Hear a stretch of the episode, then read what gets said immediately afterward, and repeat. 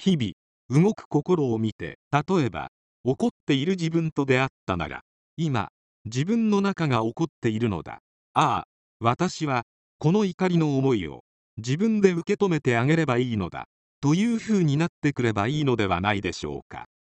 それは、怒っている自分と、それを客観的に見ている自分の存在を認識することによってできる作業です。その作業を焦らずに、たゆまずに、淡々とやっていくのですよと、大家留吉氏は伝えてくれました。今回は、大家留吉氏との出会いが全てでした。の3回目、171ページから179ページの朗読です。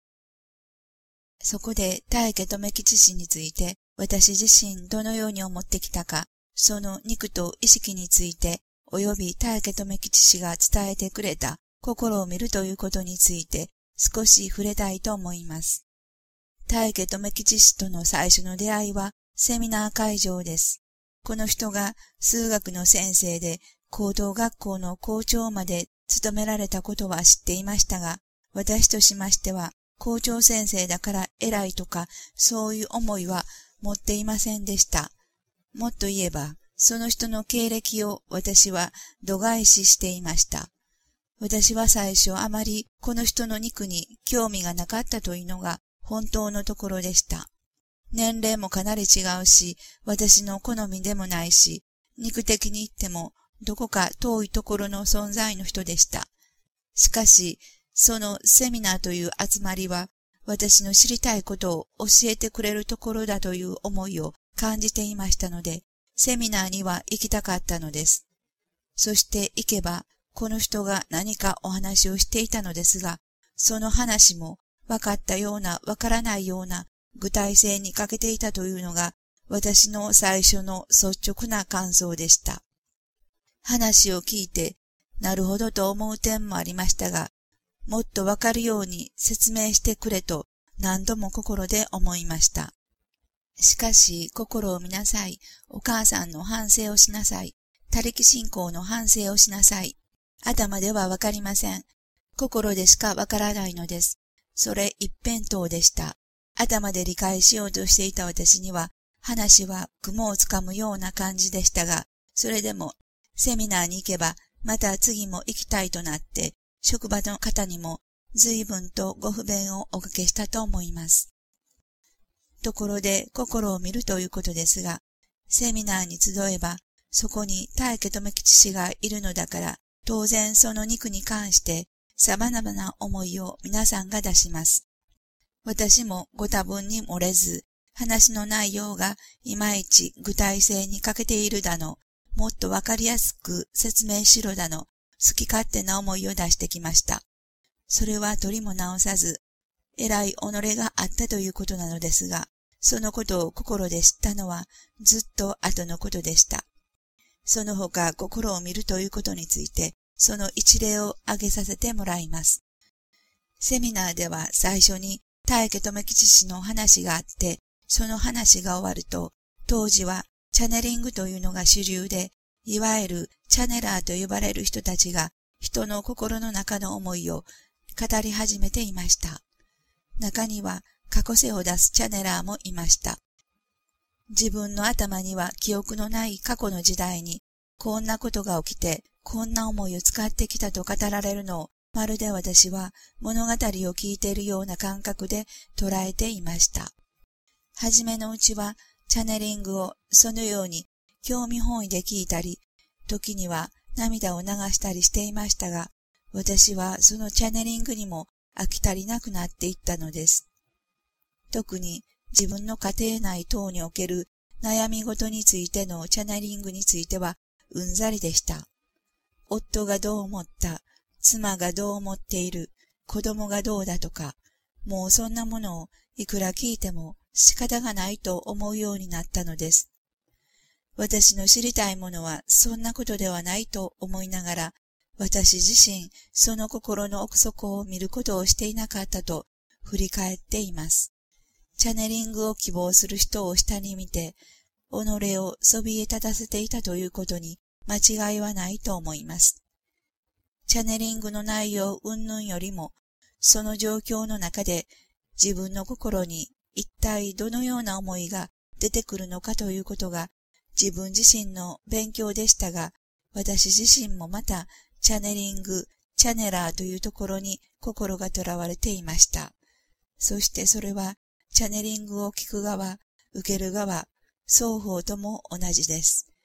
どれだけの人が自分の心を見ながら学んできたのか、そのような中で少なくとも大家留吉氏は自分の心を見ながら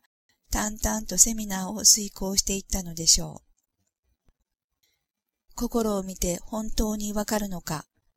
それよりももっと手っ取り早い方法はないのか、できればチャネラーとやらに自分もなってと思ったのは私一人だったのでしょうか。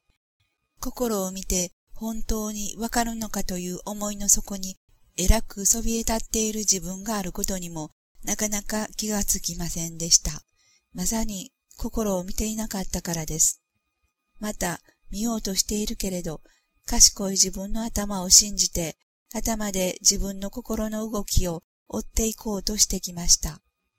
しかし、最初はそれでいいと思います。だんだんやっていくうちにやがて心の世界をその頭で把握しようとしていた自分の愚かさにハッとする時がやってくるからです。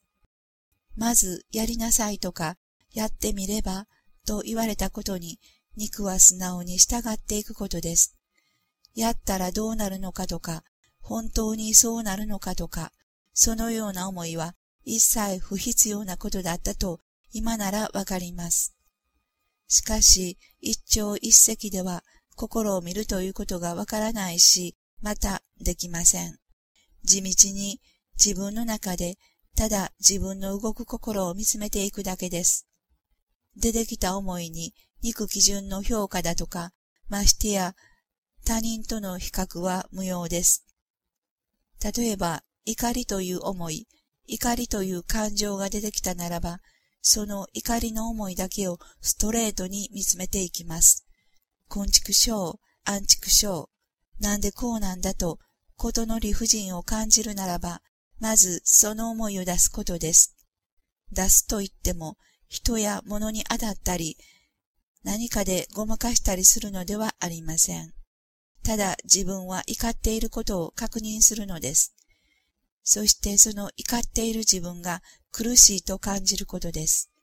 苦しいと感じられない人があります。それはどこまでも自分が正しくて立派だからです。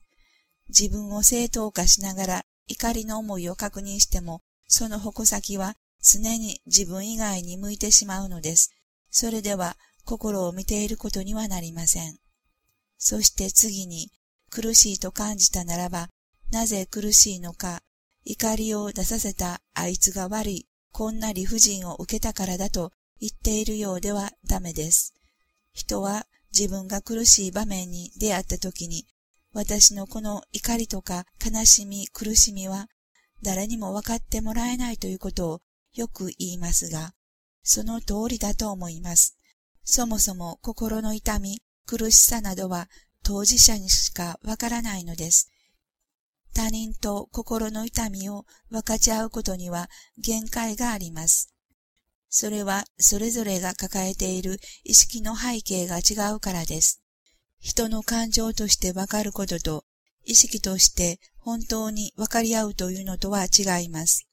それはその痛みや苦しみはそれぞれの意識の世界が真実の方向へと向いていくために自らが起こしていくものだからです。怒りやその他苦しい思いを本当に分かってあげられるのは自分しかいないということなのです。そしてそのことは実はみんな自分の心で知っています。しかし私の苦しみは誰にも理解できないと言いながら分かってもらおうとするところにまた苦しみが募っていくのだと思います。そこで日々動く心を見て例えば怒っている自分と出会ったなら、今、自分の中が怒っているのだ。ああ、私はこの怒りの思いを自分で受け止めてあげればいいのだというふうになってくればいいのではないでしょうか。それは怒っている自分と、それを客観的に見ている自分の存在を認識することによってできる作業です。その作業を焦らずに、たゆまずに、淡々とやっていくのですよ、と、大家智吉氏は伝えてくれました。通常は怒りっぱなしです。怒りの場合に限りませんが、どのような思いが出てきても、まずその思いをどんどんと出していくことが大事ですが、それで放置していてはダメです。ほとんどはその状態のままで日にちが過ぎていきます。だから、心の中の思いはそのままで、一旦収まったように見えても、その原因解明をしていないので、またその思いを引き出す事柄が起こってきます。そしてまた怒って、また時間が経って、そのうちにその怒りのエネルギーは自分の肉体細胞を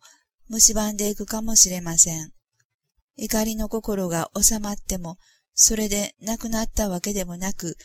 条件が整えば、いつでもそれが自分の中から飛び出してきます。それが意識の世界の仕組みです。だんだんしてくると、人が変わっても、状況が変わっても、自分の中から怒りという思いが出てくるのはなぜなのかと思われるのではないでしょうか。そこでもしかしたら自分のこの怒りの思いを引き出すためにこの人がいてこんな事態に巡り合っているのではないだろうかと思えたならもう閉めたものです。そうです。着目するものは相手ではなくて目の前の出来事でもないのです。